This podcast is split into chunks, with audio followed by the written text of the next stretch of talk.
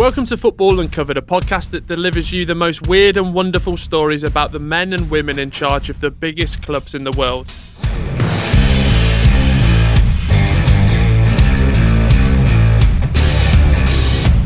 This series will bring you some truly bizarre and often unbelievable tales of the highs and lows from the people in control of the purse strings. My name is Will Brazier, and along with Richard Johnson, we are joined by our man in the know, Sporting Intelligence's Nick Harris. Today, we turn our attention to West London and Queen's Park Rangers, a team at the turn of the century who were up and down on the pitch, and it was an even bigger roller coaster off it. This is a tale of success, samba, and shocking boardroom decisions. You might think you know it all when it comes to the R's, but my friends, we barely scratched the surface. But before we get into it, if you're listening to this, please leave a rating and review to let us know what you think, and why not recommend it to a friend? If you want to hear more from Sporf and get in contact about what you want to hear from us, follow us on Twitter at Sporf. And if you want to follow Nick Harris, it's at Sporting Intel. Speaking of Nick, how are you, mate? I'm good, thanks. Looking forward to this one. Yeah, very exciting stuff. Rich, we've been doing our research. It's gone down memory lane. There's some truly remarkable stories coming up. Yeah, I think QPR is an easy one to forget about in terms of how bizarre and almost, you know, one of the classic tales of uh, weird and wonderful ownership um, as well. So yeah, let's get stuck into it. It's almost in two parts, but Nick, where are we starting? When I had QPR in mind, I was thinking, well, look, particularly at the Tony Fernandes era, because this isn't really about terrible owners and bad owners, as some of our other episodes have been. This is actually ostensibly about good owners, rich owners, certainly eccentric owners. And of course, it goes back before Tony Fernandes. So I think we're going to split it into two years the four years before Tony Fernandes, and then the four years when Tony Fernandes sort of took charge and undid what had been done in the previous four years. And of course, those first four years from 2007 2011 were uh, QPR under the stewardship of some of the richest people in the whole world, not just in Britain or European football. And they're notorious, or what became notorious, as their four year plan to get out of the Championship and into the Premier League, a plan that was eventually successful. So we're going to split it into, into the before Fernandes and the after Fernandes eras.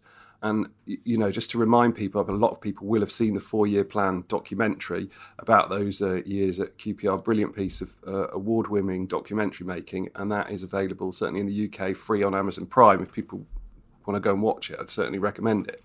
But we had Bernie Ecclestone and his fellow Formula One magnate Flavio Briatore, plus Lakshmi Mittal, who at that point was the seventh richest person in the world, and his son-in-law Amit Bhatia and they took over the club that was on the brink with $18.5 million of, of debts.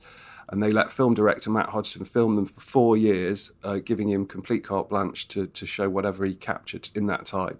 And it was an extraordinary, extraordinary period. So I guess at that point, QPR gets taken over by, as you say, not just like wealthy within football realms, they are sort of billionaires on a on a truly global scale. QPR fan, you'd be salivating at the, at the thought. It was front page news that they would suddenly become technically the, the richest football club in the world by the wealth of their combined owners. And these people were successful in sport and in business and uh, powerful and loaded. And it, uh, you must have thought as a QPR fan that, that this was just going to take you to the Champions League. And, and this was obviously as well around the era when City had obviously were getting the getting the money and uh, and you know there, there, was a lot of this going on you know kind of in and around football wasn't there in terms of the uh, footballing sugar daddies as such you know actually going from rags to riches? Yeah I mean obviously Abramovich had been in a bit earlier 2003 um, the Glazers arrived albeit not with loads of their own money to put in uh, a bit later 2005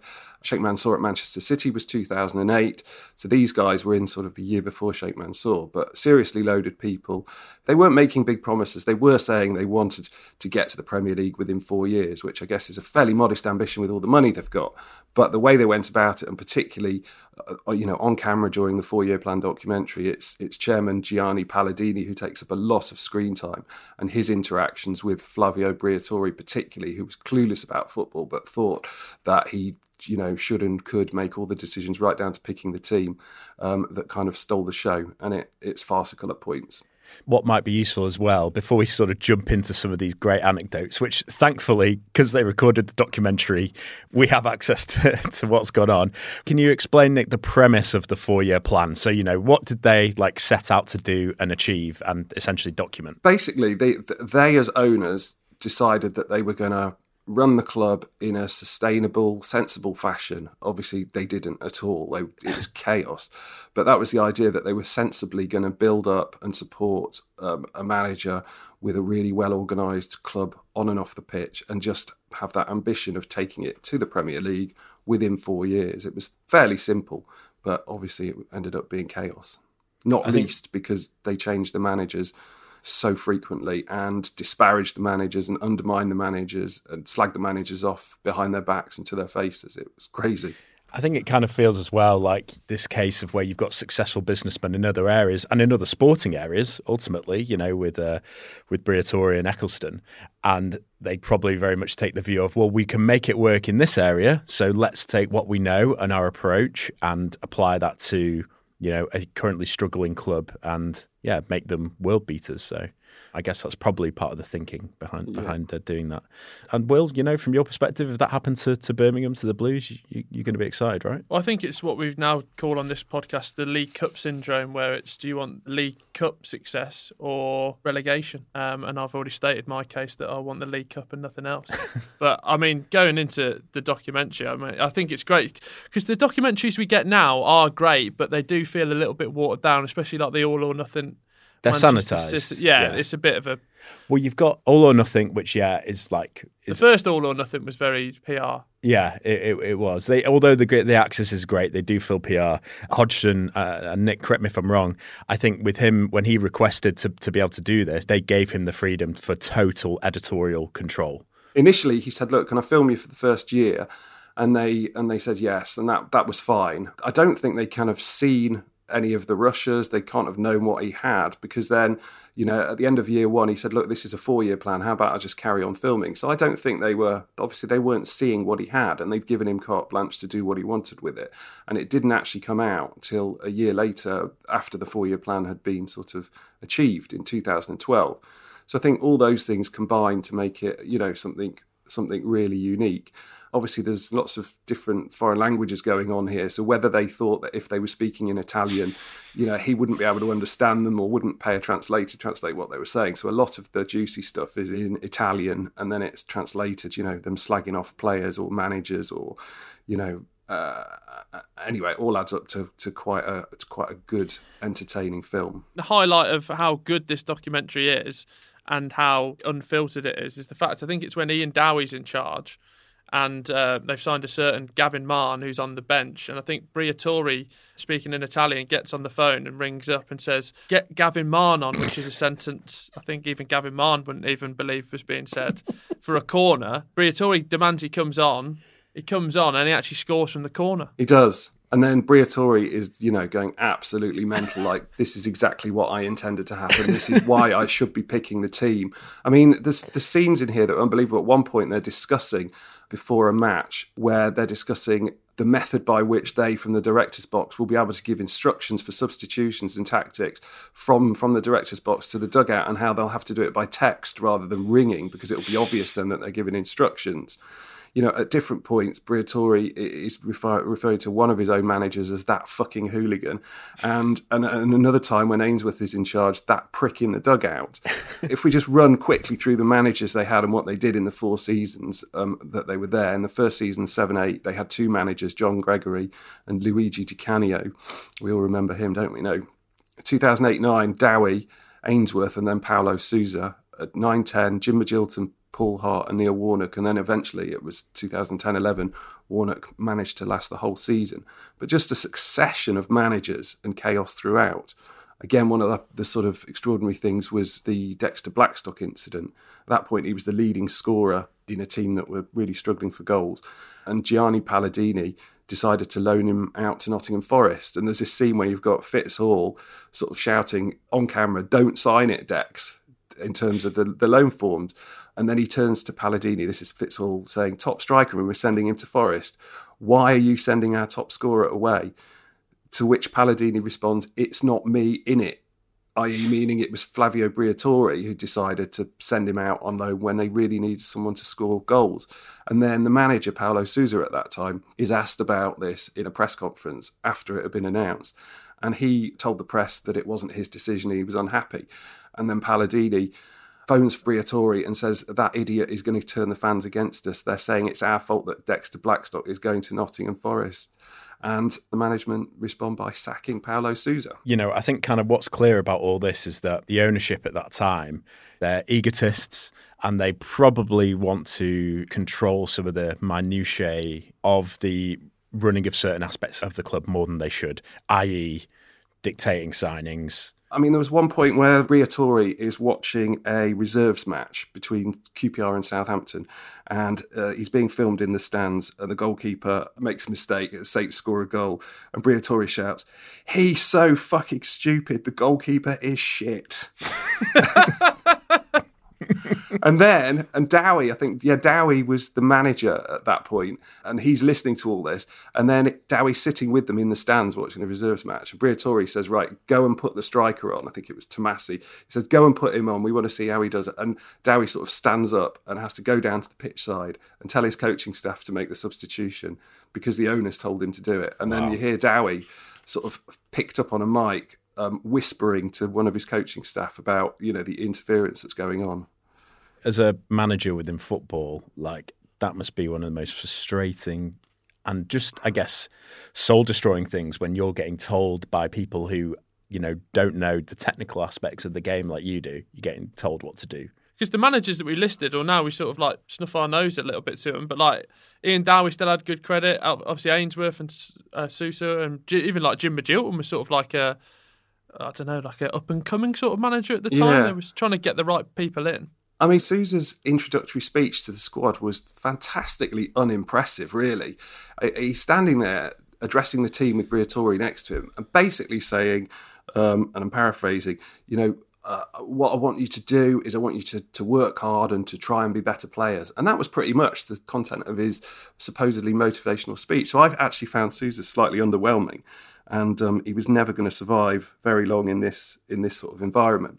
But it was that towards the end of that season, eight nine, where he got the boot. That um, there's footage of a QPR versus Sheffield Wednesday game, and the fans are, are, are chanting, "We want our Rangers back." There's a lot of anti-Briatore stuff throughout the first few years, and he's filmed outside talking to fans saying to these group of fans who are complaining about it that that he wants the names of all those who were booing me, or I will sell the club. and uh, and then and then the fans would go, no, no, no, we, we, we appreciate that you've saved us once. don't, don't do that, please. Just with that, obviously, Briatore is clearly like one of the most colourful characters here. But uh, what what's sort of Ecclestone's role in all of this? Because he's seemingly he's not sort of bubbling up to the top in in some of these extraordinary stories. No, Ecclestone's actually only in it sporadically. There's one point early on when I think it's Amit Bhatia is in a car with Briatore and they see a fanzine seller and there's a cover of the fanzine has got like a big picture of Briatore and then a, a little Ecclestone next to him, almost as if Ecclestone is a ventriloquist dummy, right. you know, this dream pairing. And Briatore is going, oh, we have to get one of those, we have to get one of those. but, but Ecclestone is, is only in it fleetingly. You know, he wasn't anywhere near as hands on as, as Briatore and Paladini, who's, who's central to it, and obviously Amit Bhatia, who's also central to it and comes across reasonably well. What was your sort of dealings and, and thoughts on Briatore? Because I obviously only know him from his time with Renault and I mean, even then they had success and controversy with like deliberately crashing the car and everything like that. Yeah, I mean, obviously his reputation went before him. He was a larger than life character. He was wealthy. He thought that the wealth gave him the power to do whatever he wanted, and that is absolutely clear from his time at QPR. He just thought that he would do things his way, and that was it. There was just no truck with it. He would run things the way that he saw fit, and if you didn't agree with him, then stuff it. And that's that's ultimately what the relationship he had with his managers. I think they knew that they were going to come in and probably be told what to do, and those who could live with that uh, survived, and those who didn't were out pretty quickly. And there was this succession of managers coming out in the 9-10 season. Jim Magilton, he's not there very long. There were some spectacular goals during his short short reign at the club, and then he was gone. And then he ended up leaving by mutual consent, having had an altercation with an opposition official during a defeat at Watford. In the film, it's quite funny because the next manager is Paul Hart. You see a few seconds of footage, and it says Paul Hart is appointed, and then there's a sort of blank of a few seconds, and then it just says he left less than a month later. So um, that was 29 days and five matches, and he was a permanent manager. He was the sixth uh, manager in two and a half years of the Briatore reign. Wow. And at this point, um, the fans are hammering their fists against the glass, shouting, Briatore is a wanker. The police are called because it's getting quite tasty. And then um, they're chanting, four year plan, you're having a laugh. So this is the context. It's around this time when you've got Sousa in and out, Magilton in and out, Paul Hart in and out. And then it's a case of, right, who can take over and steady the ship.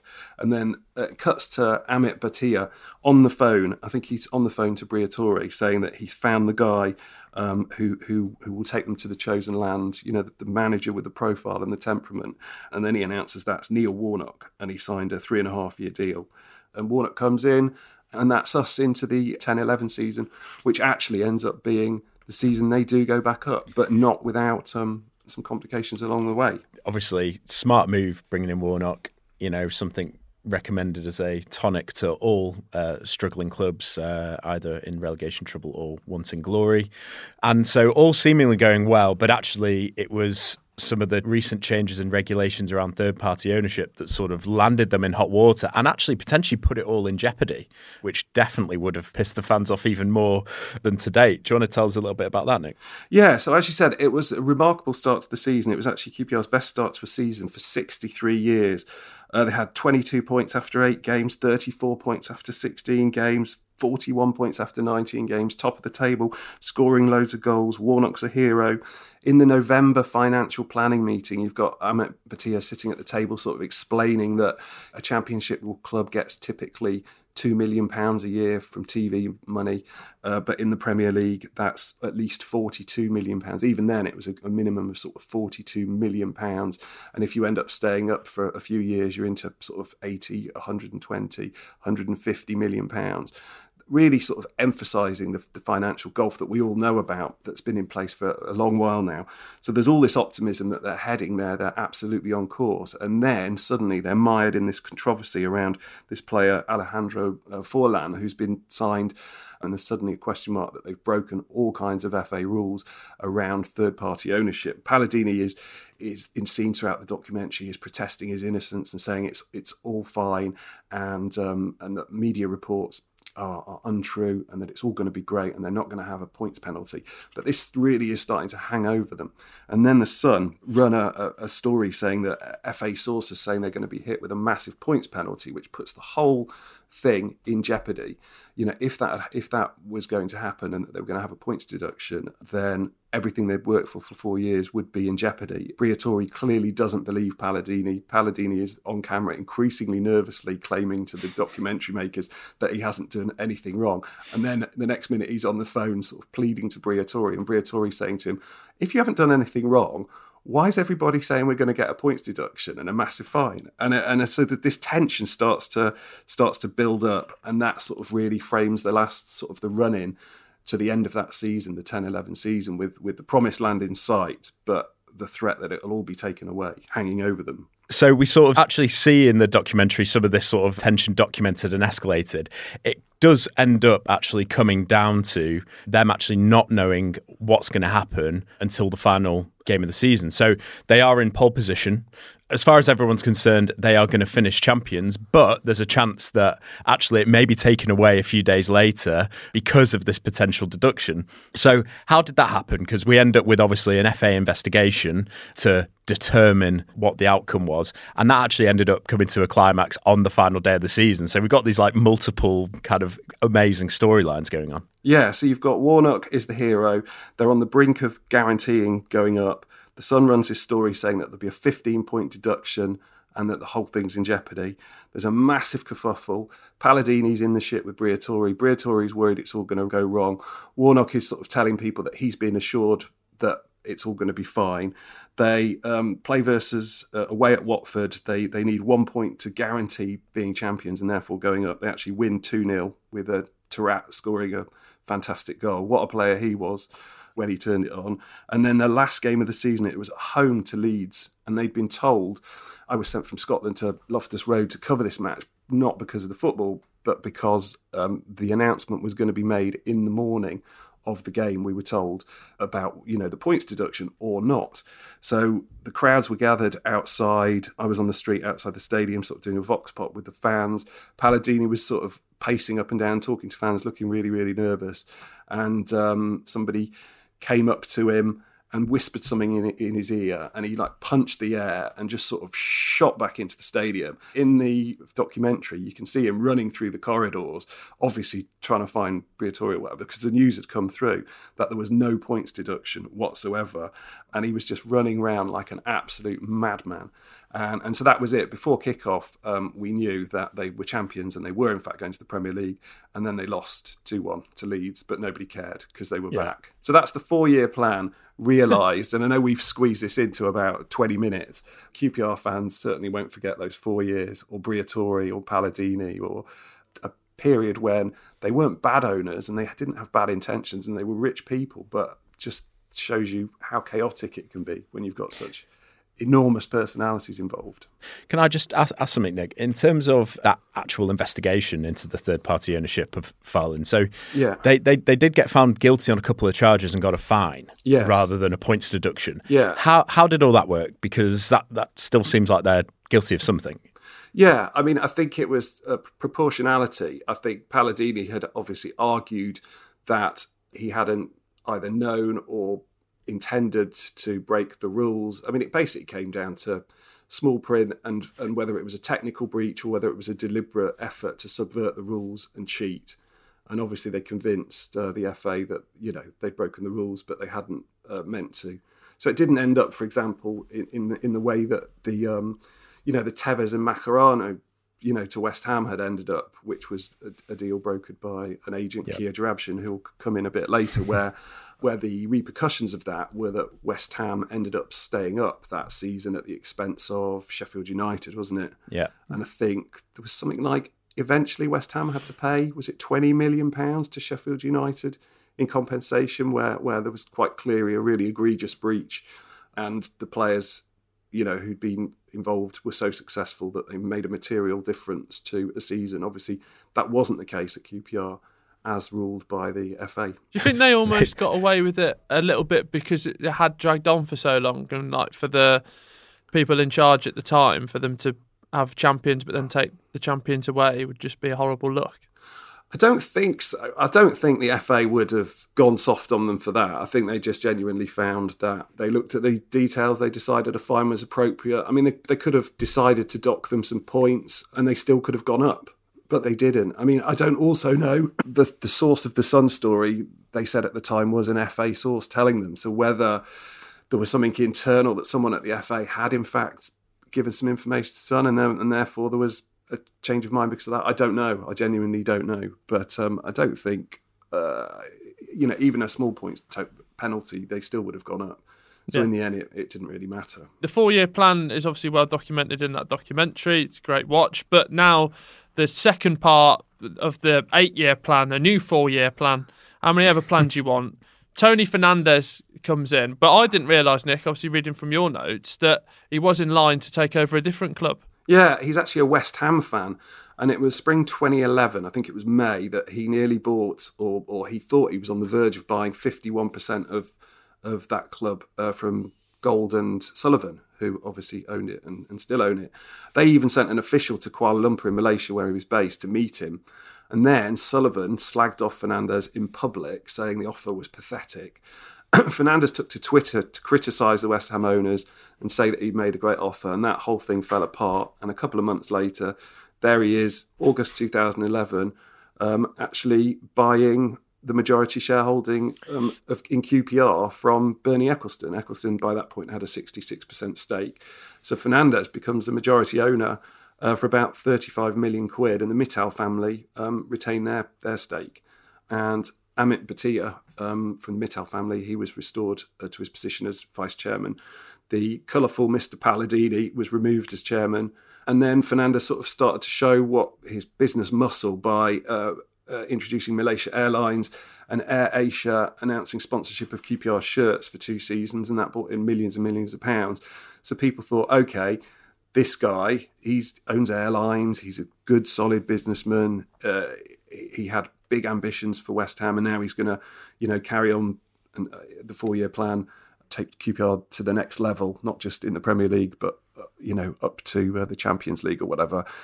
He was also involved in F1. So was that? Do you think did he buy it because he was obviously good mates with Ecclestone and he thought, right, we'll sort him out here? well, I think help? I think he would have known him through that, but he he clearly wanted, like many many foreign owners did around this time, as we've discussed in quite a few cases. He saw that the Premier League was just the place to buy a football club in mm-hmm. terms of global branding, in terms of image enhancement for your reputation in terms yep. of excitement. You know, it was a good place to take have a football club, not least because there was so much money. If you could make it work, you you mm-hmm. would you would be making a lot of money. What did you make of the takeover?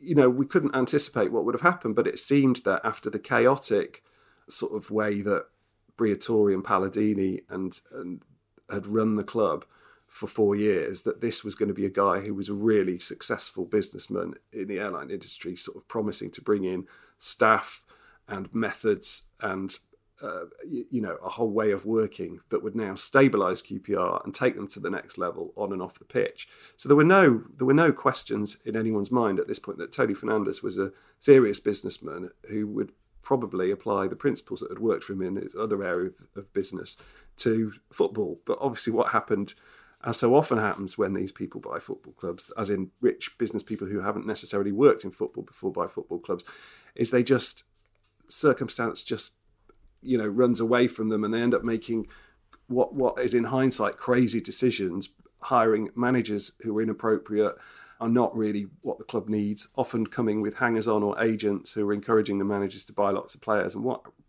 I mean, it, we can go through the signings by season, but ultimately he let managers and agents spend an absolute load of money on loads of players who didn't work, and then ended up sacking those managers as well. So.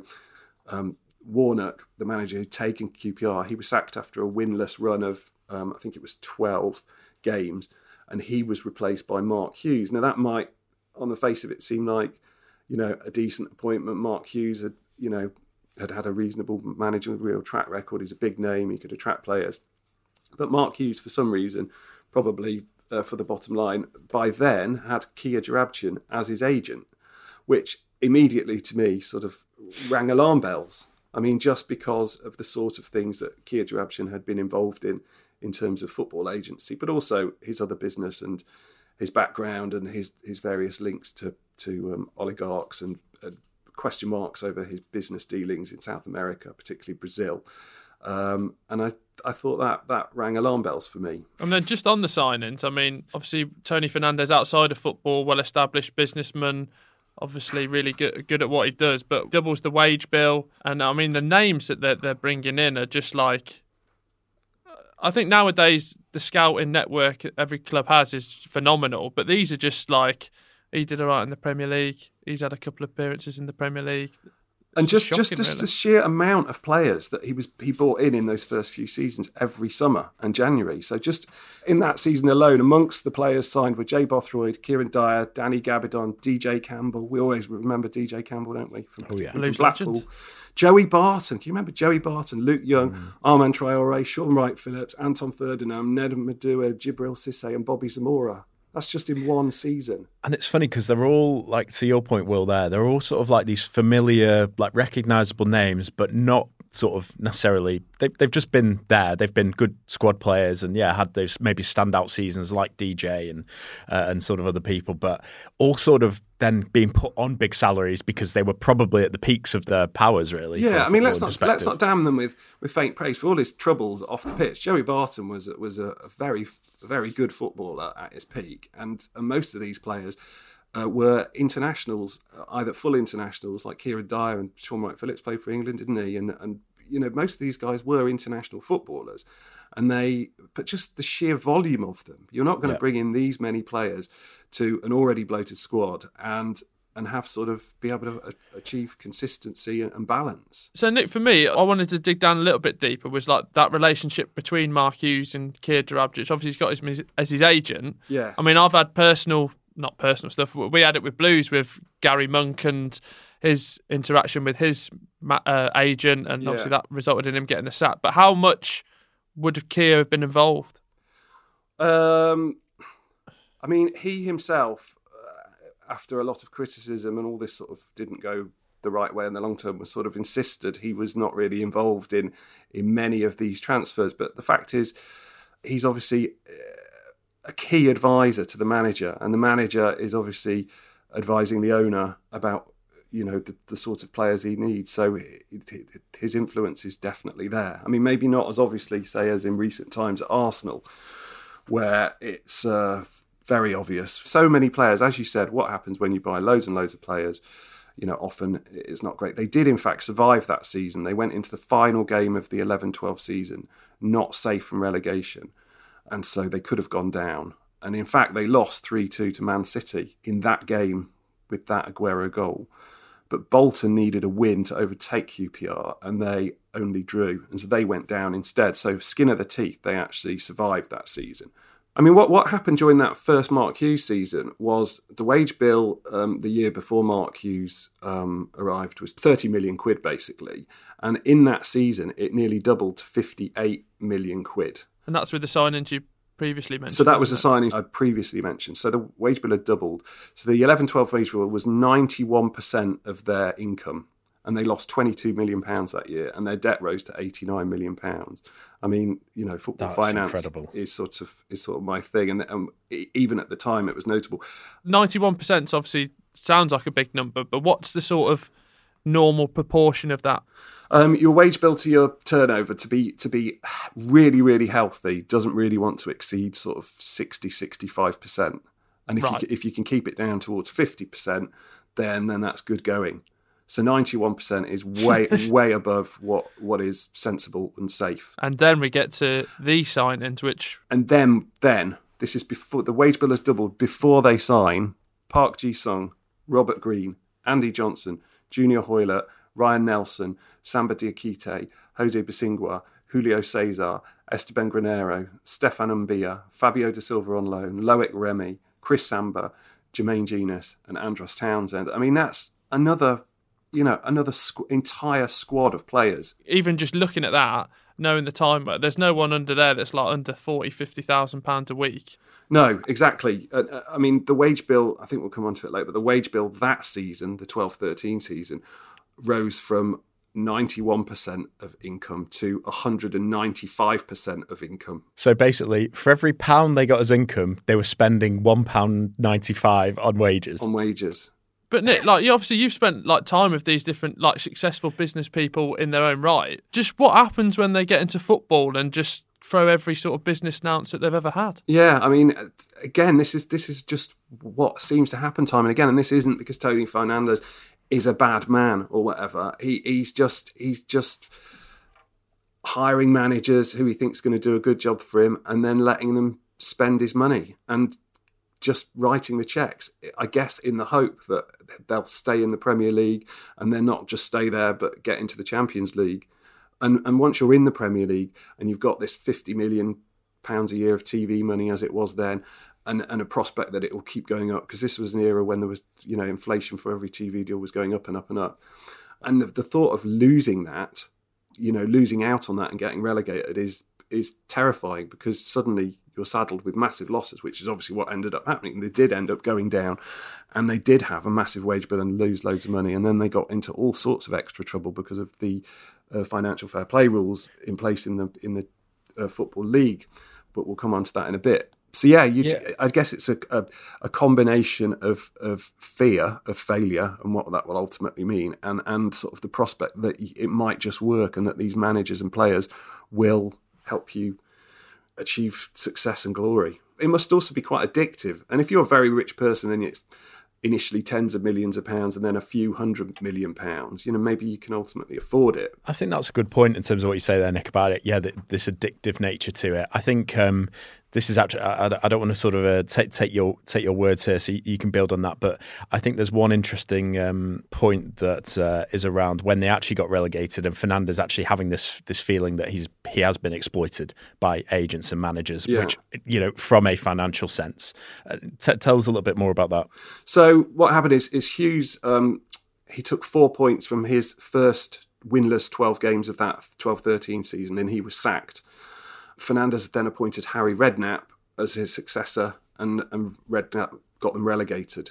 Um, shortly after they went down, Fernandes said he felt he'd been exploited since he took over at Loftus Road, which is sort of you know, a bit ironic really because nobody forced him into spending the money, but ultimately he'd spent an estimated fifty million pounds um, by that point. That might be that naivety, you know, similar to what we've seen at Venky's at Blackburn, where again you could argue there that there's been exploitation. Yeah, I mean, obviously, as we discussed it in in the Venki situation, they had sort of actually been hoodwinked really, and and they had been manipulated by people who were running the club and telling them that they were going to do one thing but doing another, and it obviously crashed and burned in the way that we um, explored in episode one of this series. Whereas there, there was never the suggestion with Fernandes. Fernandes sort of willingly put his money in thought that he was going to have success with the managers that he hired and the players they bought for him and wrote the checks. But he ended up saying, I don't think I will be exploited anymore. I think I allowed myself to be exploited, but that's my choice. I mean, it's it's quite contradictory. He's saying I'm, I've been exploited, but it was my choice to be exploited. Maybe that is maybe that's a good way to put it. He was exploited, but he let himself be exploited. Agents are trying to get the best contracts, and there are no two ways about it. I had to pay premiums, he said. I've seen all the parts, all of the parts that that make football quite maybe immoral is a strong word, but they would sell their grandmother to do something. It's all part of the football ecosystem. And that's quite damning when you've got an owner who's just been relegated, basically saying that agents and football is immoral and that he's been exploited. But on the other hand, he let himself be exploited. But you know, imagine feeling exploited after hiring one manager whose agent is Kia Joorabchian and then sacking him and replacing him with Harry Redknapp, who who forever needs a few more bodies in. So but that's where we are, and and and, and their troubles had barely started. Yeah, I guess there as well, like around that point of him feeling like he's been exploited, it probably goes back to the classic thing in any circumstance where you know, the more you want something, you know, the more that he's desperate for something, he kind of loses that negotiating power, and and, and ultimately, you know, the greed and the desperation to yeah, stay in the Premier League to ultimately sort of use that as a use that obviously that broadcasting money as well as an ability to to at least recoup or make some money has probably left him exposed in a number of ways where where ultimately then you know the, the, the, agents, you know, could be like, "Oh, you d- you definitely need uh, a Park Ji Sung on 130 grand a week or whatever it was because he's going to help you do XYZ and, and, obviously a number of other large volumes of players that, that that potentially that was probably the sell, really. Yeah, and and he was now in a classic catch 22 situation because he's, he's got a club back in the championship where he really doesn't want to be for all sorts mm. of reasons. But he's also got these new relatively new football league financial fair play rules in place. They're quite complex but basically they were in place to prevent a club overspending in order to buy success. So there were limits on how much you could spend because what they didn't want to do was have sort of a financial arms race with all the clubs spending loads more than they actually earn and therefore getting into really financial trouble. So the FFP rules were, were basically there to protect clubs from themselves, is the simplistic way. But what that meant is that if QPR had a big wage bill in that 13 14 season in the championship and bought more players for Warnock and spent more money on wages and therefore did massively overspend in order to get back promoted again, which they did get promoted in that season back to the Premier League. But the problem was, if they did that, then they face the potential of having a massive fine under these financial fair play rules. And the way it worked is as it looked likelier and likelier that um, they were going to get back up again. I did a, a, piece in the paper that was, you know, projecting how much they were going to lose and what their fine could look like. And because there was a specific tariff, again, very technical, but basically for every million pounds you went above um, of, of losses that you went above a certain limit, you were going to have a fine equating to roughly a million quid for every million pounds you'd overspent. So at that point, it looked like they might lose. The projections were something like 70, 80 million pounds that season. And therefore, on the tariff board, the fine looked like uh, you know, before deductions for, for some technical reasons, looked like it could be 40, 50, Wow. 60 million quid. So even in that season, Harry was allowed to sign Danny Simpson, Richard Dunne, Karl Henry, Charlie Austin, Gary O'Neill, Matt Phillips, Yossi Benayoun, Aaron Hughes, and others. So they already had a big wage bill. They were signing new players. They were paying even more money. And what actually happened is they ended up losing 70 million quid basically in that season and going back down to the championship from which they've never returned. And then there was this massive legal row that went on for more than four years after they'd been promoted um, with the Football League about how big the fine would be and um, and and how they would pay it. So it took more than four years of legal arguments and and uh, deals and plea bargaining and all sorts of things behind closed doors. I mean, this went on so long and involved so many lawyers that part of the the 42 million pound settlement was agreed in the end, announced in July 2018 over this incident, and of that, that included three million pounds just for the EFL's legal costs for this for this legal battle.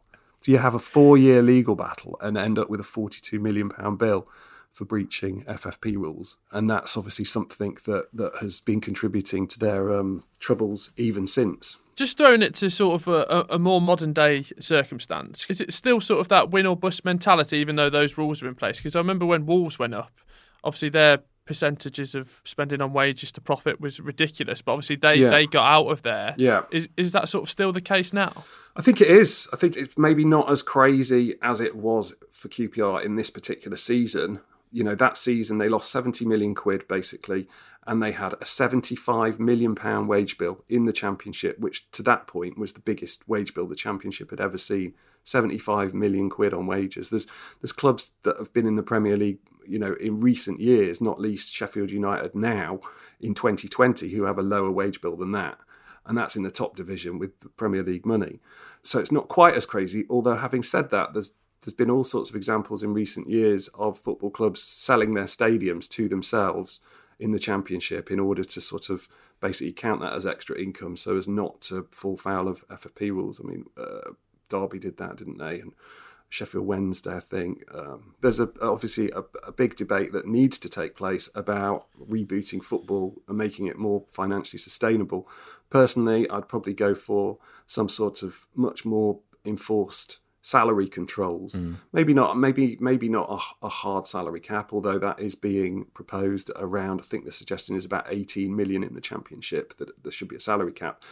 Personally, I maybe wouldn't go for that. I might go for more of a luxury tax model so that if you want to spend more on wages and you can afford to spend more on wages uh, and you're good for the money and you can guarantee it and you spend over what the salary cap is, then you would pay a tax which goes to central funds to sort of help out. That may be the sort of model you know I would favour. That there are now salary caps come into League One and League Two uh, in recent times, and the Championship I think does need something like that. Salary caps for me, though, are, they feel like they're made to be exploited. You know, like we've seen in rugby. Yeah. Where, like, then then you end up with probably some teams playing the game honestly. Yeah. And then others who are, yeah, Of course, people just exploiting the loopholes. people will try and ex- exploit the loopholes and, and break it, and that generally happens. But in principle, salary caps can and do work. It would have to be voluntary because I think technically they're against the law, so there would be that aspect of it.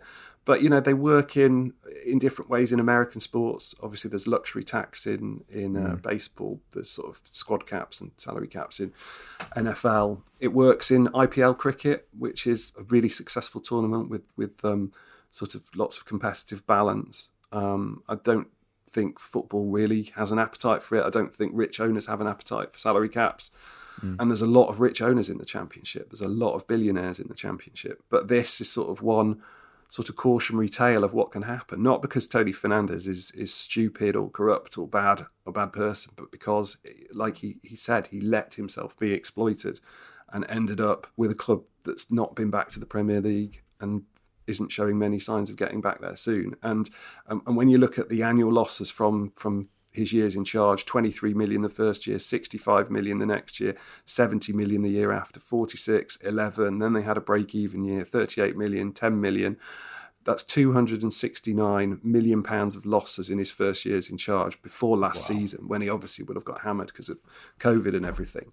So, uh, you know, with a wage bill that peaked, you know, in the championship at 75 million pounds, it's just not sustainable. And it's, uh, you know, QPR fans probably almost look back fondly on the first four-year plan of Briatore yeah. and co. But now you even look at the way he's running the club now. It's almost taken him what twenty? When did he take it? It's like nine years on how to sustainably run a club, like selling Eberechi Eze and yeah, they've got great youth prospects there, haven't they? Yeah, and a wage bill sort of in the twenties of twenty million. So you know they've got a wage bill that's more than fifty million pounds lower now than it was six years ago. You know, and the club is being run obviously much more sustainably. But you know that um, 14 15 season when they finished rock bottom of the Premier League, even then, with Harry still there before Harry quit, just looking at it yesterday, I sort of forgotten, you know, they signed Rio Ferdinand. You know, Rio Ferdinand was playing for Harry at QPR that season. Steven Caulker, Leroy Fer, Alex McCarthy, wonder where he is now. Um, Sandro from Spurs. Um, you know, they were still signing big name players, obviously on big wages, um, and then they ended up finishing rock bottom. But there you go. That's the the story of, of QPR, which which apart from obviously maybe Tony Fernandes' perception of, of having been hoodwinked or conned a little bit by agents and stuff, it isn't really a story about um, corruption. It's just about uh, the chaos of being a football club owner, uh, wanting to be in control and making decisions that ultimately cost you a lot of money and don't work out. That's the mm, hazard. I, th- yeah, I think I think that's a good thing with this one. It's it's not necessarily one of these which has ended in total tragedy. I think, like as you said, Will, he's sort of taken a while, but he's learned from his mistakes, and I think ultimately it's kind of one of those which just highlights, particularly with obviously the, those record losses with the championship and these sort of insane wage bills, of just how quickly these type of things can get out of control. And yeah, I think hopefully you know it doesn't. Uh, they they they are kept sustainably run, um, so they don't end up in any any more problems. I think the big conclusion for me is if Chris Samba's your star earner, that's when you need to sort of take a step back and really have a long, hard look at yourself. Hey, listen, at one point they had Samba, Ryan Nelsen, you know, absolute two central pillars uh, from some sort of Blackburn's defence, uh, you know, 10, 10, years ago or so. I would, I'd take that any day of the week, Will. So don't oh, yeah. don't speak ill of him. I think they'd, they'd obviously taken some advice from Venky's on recruitment hadn't they? yeah. Well, yeah. Were you involved in that one at all, Nick? Not was I asking? All. No. No. no. Just double checking. Right, yeah, we've learned a lot there. Conclusion Tony Fernandes, slightly naive, but he's still there, and maybe QPR will once again be back in the Premier League. Uh, Rich, have you learned a lot today? Yeah, a lot. I think one nice thing about uh, football uncovered is that we, you know, there's a lot of commonalities between some of these characters, but also all slightly different in, in, in their own unique and individual ways, which is just lovely. Imagine we could get everyone together at a dinner party, all these like great football owners. I think that would be fantastic. We can all talk about the best and worst ways to run a football club. What do you think about that? Would you, uh, well, Nick, is that something you could organise if you just put a few calls out? Yeah, I'll make some calls. Should we do that on uh, season two? We'll start with a, a Zoom party. I was actually intimidated at just the thought of that, just these eight people popping up. Anyway, we digress. Who would you like to? Which eight fraudulent football owners would you like to sit around the table? Alive with? or dead? Alive or dead? Do let us know. Uh, Nick, thank you very much for everything. Rich, thank you as well. If you have enjoyed it, let us know on Apple by dropping us a review and a rating. And if you want to follow me and Rich, follow at Sporf and drop us, you know, a tale if, if you want to dig us a bit deeper for, for the next series and beyond. And if you want to follow Nick Harris, follow at SportingIntel. This has been Football Uncovered. Cheers.